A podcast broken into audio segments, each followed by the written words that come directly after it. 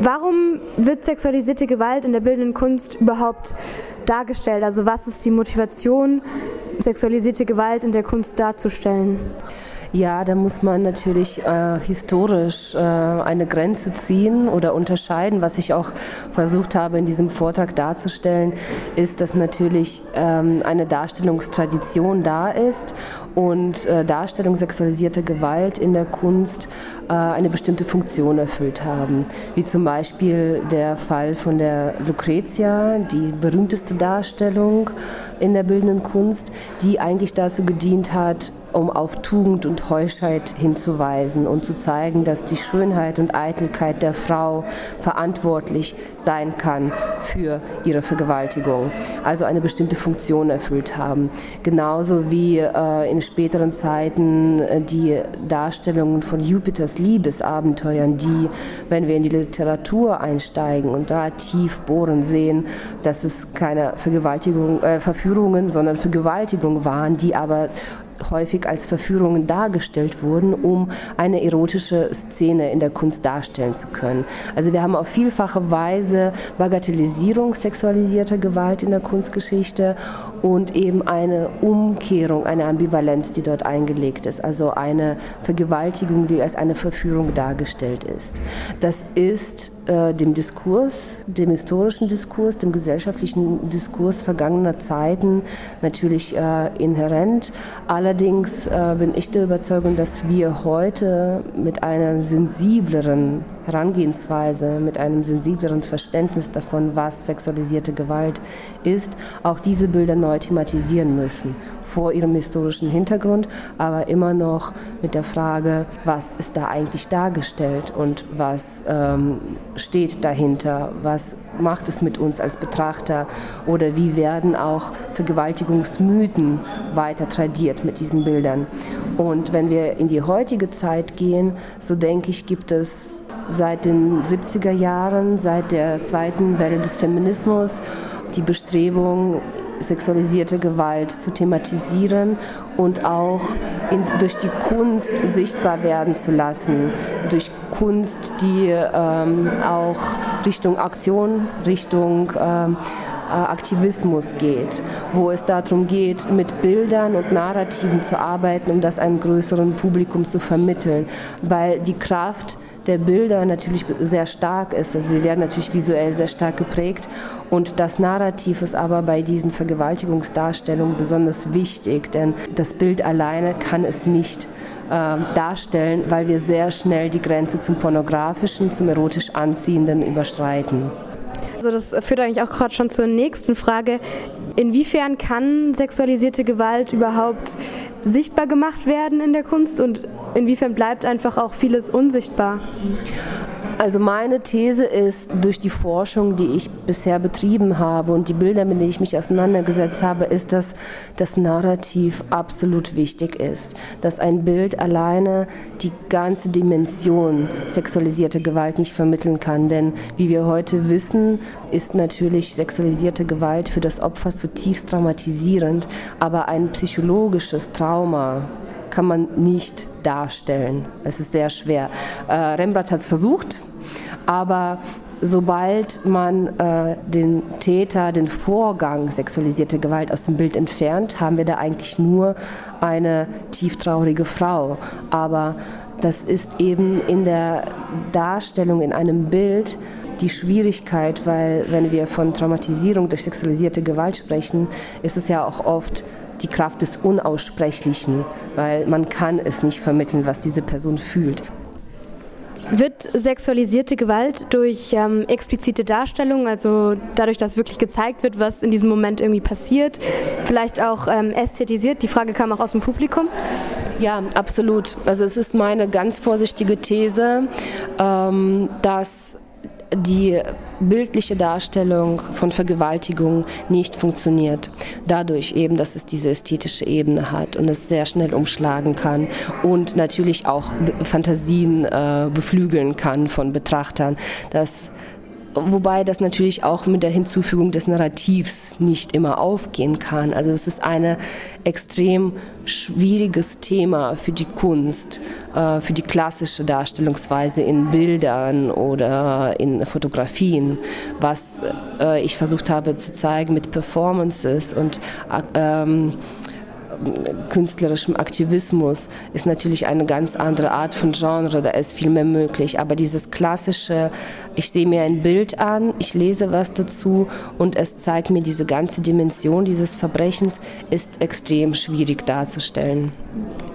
Ja, Sie haben es jetzt gerade schon angesprochen, dass äh, in den 60er und 70er Jahren nach der, nach der feministischen Welle sozusagen feministische Künstlerinnen sich auch mit sexualisierter Gewalt auseinandergesetzt haben und die aber anders behandelt haben, als sie in, in älteren Darstellungen behandelt wurde.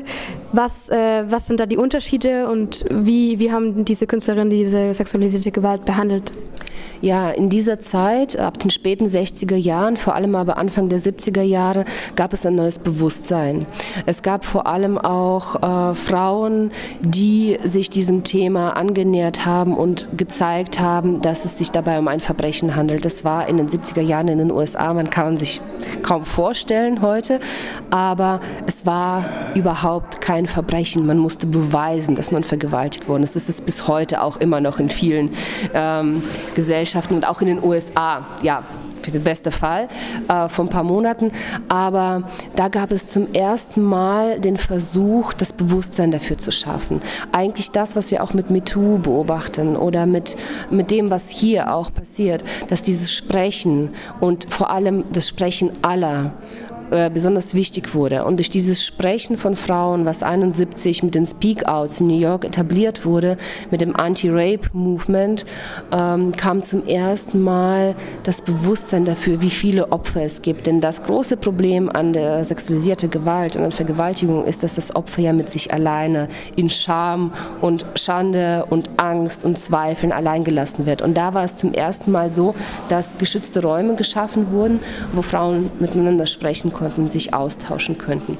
Und auf dieser Basis, äh, es war das Women's Building ähm, in Los Angeles vor allem, wo das, äh, diese Speak-Outs auch weiter fortgesetzt wurden haben sich auch Künstlerinnen zusammengefunden, die eben narrative, individuelle Geschichten in ihrer Kunst verwertet haben. Sie haben Bücher gemacht. Es gab Susan Brown Millers großes Buch über äh, Männer und Frauen und Vergewaltigung, wo sie zum ersten Mal aufzeigt, dass es sich dabei um eine strukturierte kulturelle äh, Gewalt handelt, nicht nur um Bagatellen oder Kavaliersdelikte.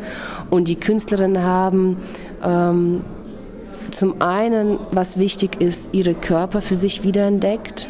Also Künstlerinnen sind herausgetreten aus dieser ähm, Darstellungsweise der schönen Frau oder der Frau als was auch immer, als Objekt des männlichen Blicks in der Kunst, haben ihre Körper für sich beansprucht in einer sehr radikalen und offensiven Art und Weise, ähm, durch Rituale, durch, also sie haben versucht, diesen Körper sich neu anzueignen. Und dadurch ist auch die Performance besonders wichtig geworden für den Umgang mit dieser Kunst. Denn man wollte natürlich auch die Gattungen, die von Männergenies besetzt war, wie Malerei und Zeichnung, Bildhauerei, verlassen und neue künstlerische Ausdrucksweisen schaffen. Und das waren die ersten Versuche, dieses Thema auch in die Öffentlichkeit zu bringen, Performances in Stadträumen zu machen.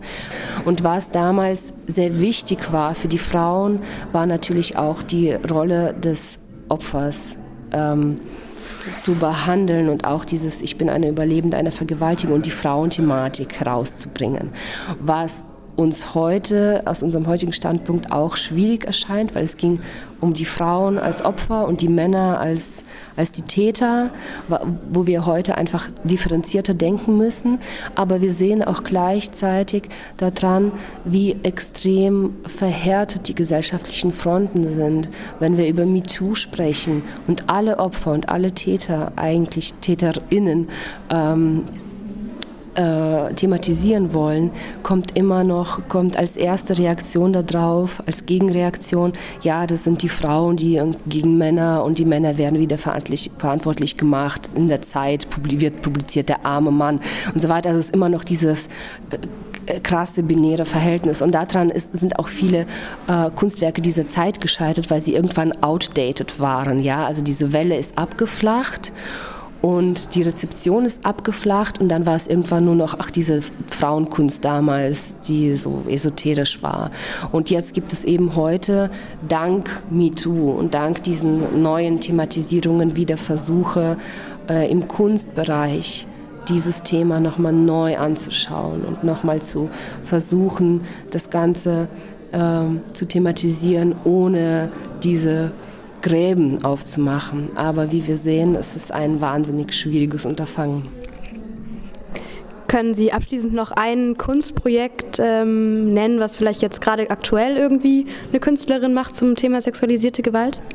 Ja, also ich kann vor allem ähm, betonen, wie wichtig dieses Unbreakable-Projekt ist, was hier ausgestellt wird, ähm, weil es eben diese Narrative der Opfer, also diese unmittelbare Geschichte äh, von Vergewaltigungsopfern darstellt. Äh, sehr bewegend und äh, sehr verstörend ist, aber auch dadurch sehr wichtig. Eine andere Position, die ich sehr wichtig finde, ist Swoon. Das ist eine amerikanische Street Art Künstlerin, die in vielen Projekten das Thema der sexualisierten Gewalt, auch in ihrer Familie, traumatische Erlebnisse in wunderschönen Installationen verarbeitet hat und ähm, auch mittlerweile mittlerweile ein Projekt äh, oder mehrere Projekte ähm, äh, gestartet hat, wo sie ähm, äh, Mädchen, die sexualisierte Gewalt erfahren haben, durch kreatives Arbeiten so eine Art äh, kostenlose Therapie bietet und dadurch auch eben diese künstlerische Praxis aus der Galerie, aus der Straße, aus dem Museum auch ins reale Leben zu den realen Opfern rüberbringt. Das heißt, Projekte zu sexualisierter Gewalt, Kunstprojekte sind auch fast immer gleichzeitig gerade politische Projekte und Aktionen. Absolut, absolut und sie müssen es auch sein, denn ähm, wir leben in einer Zeit, an eines völlig neuen Kunstbegriffs und eines völlig neuen Kunstgeschehens. Und ich glaube, dass es besonders wichtig ist für ähm, Künstlerinnen, die mit diesem Thema arbeiten, auch ähm, ihr Nachdenken und ihre Praxis auch in die Gesellschaft herauszutragen. Das ist ein politisches Projekt. Denn sobald wir eben über diese strukturierte Gewalt, die immer noch durch starke patriarchal motivierte äh, Machtstrukturen gesichert ist. Sobald wir darüber sprechen, sind wir schon politisch.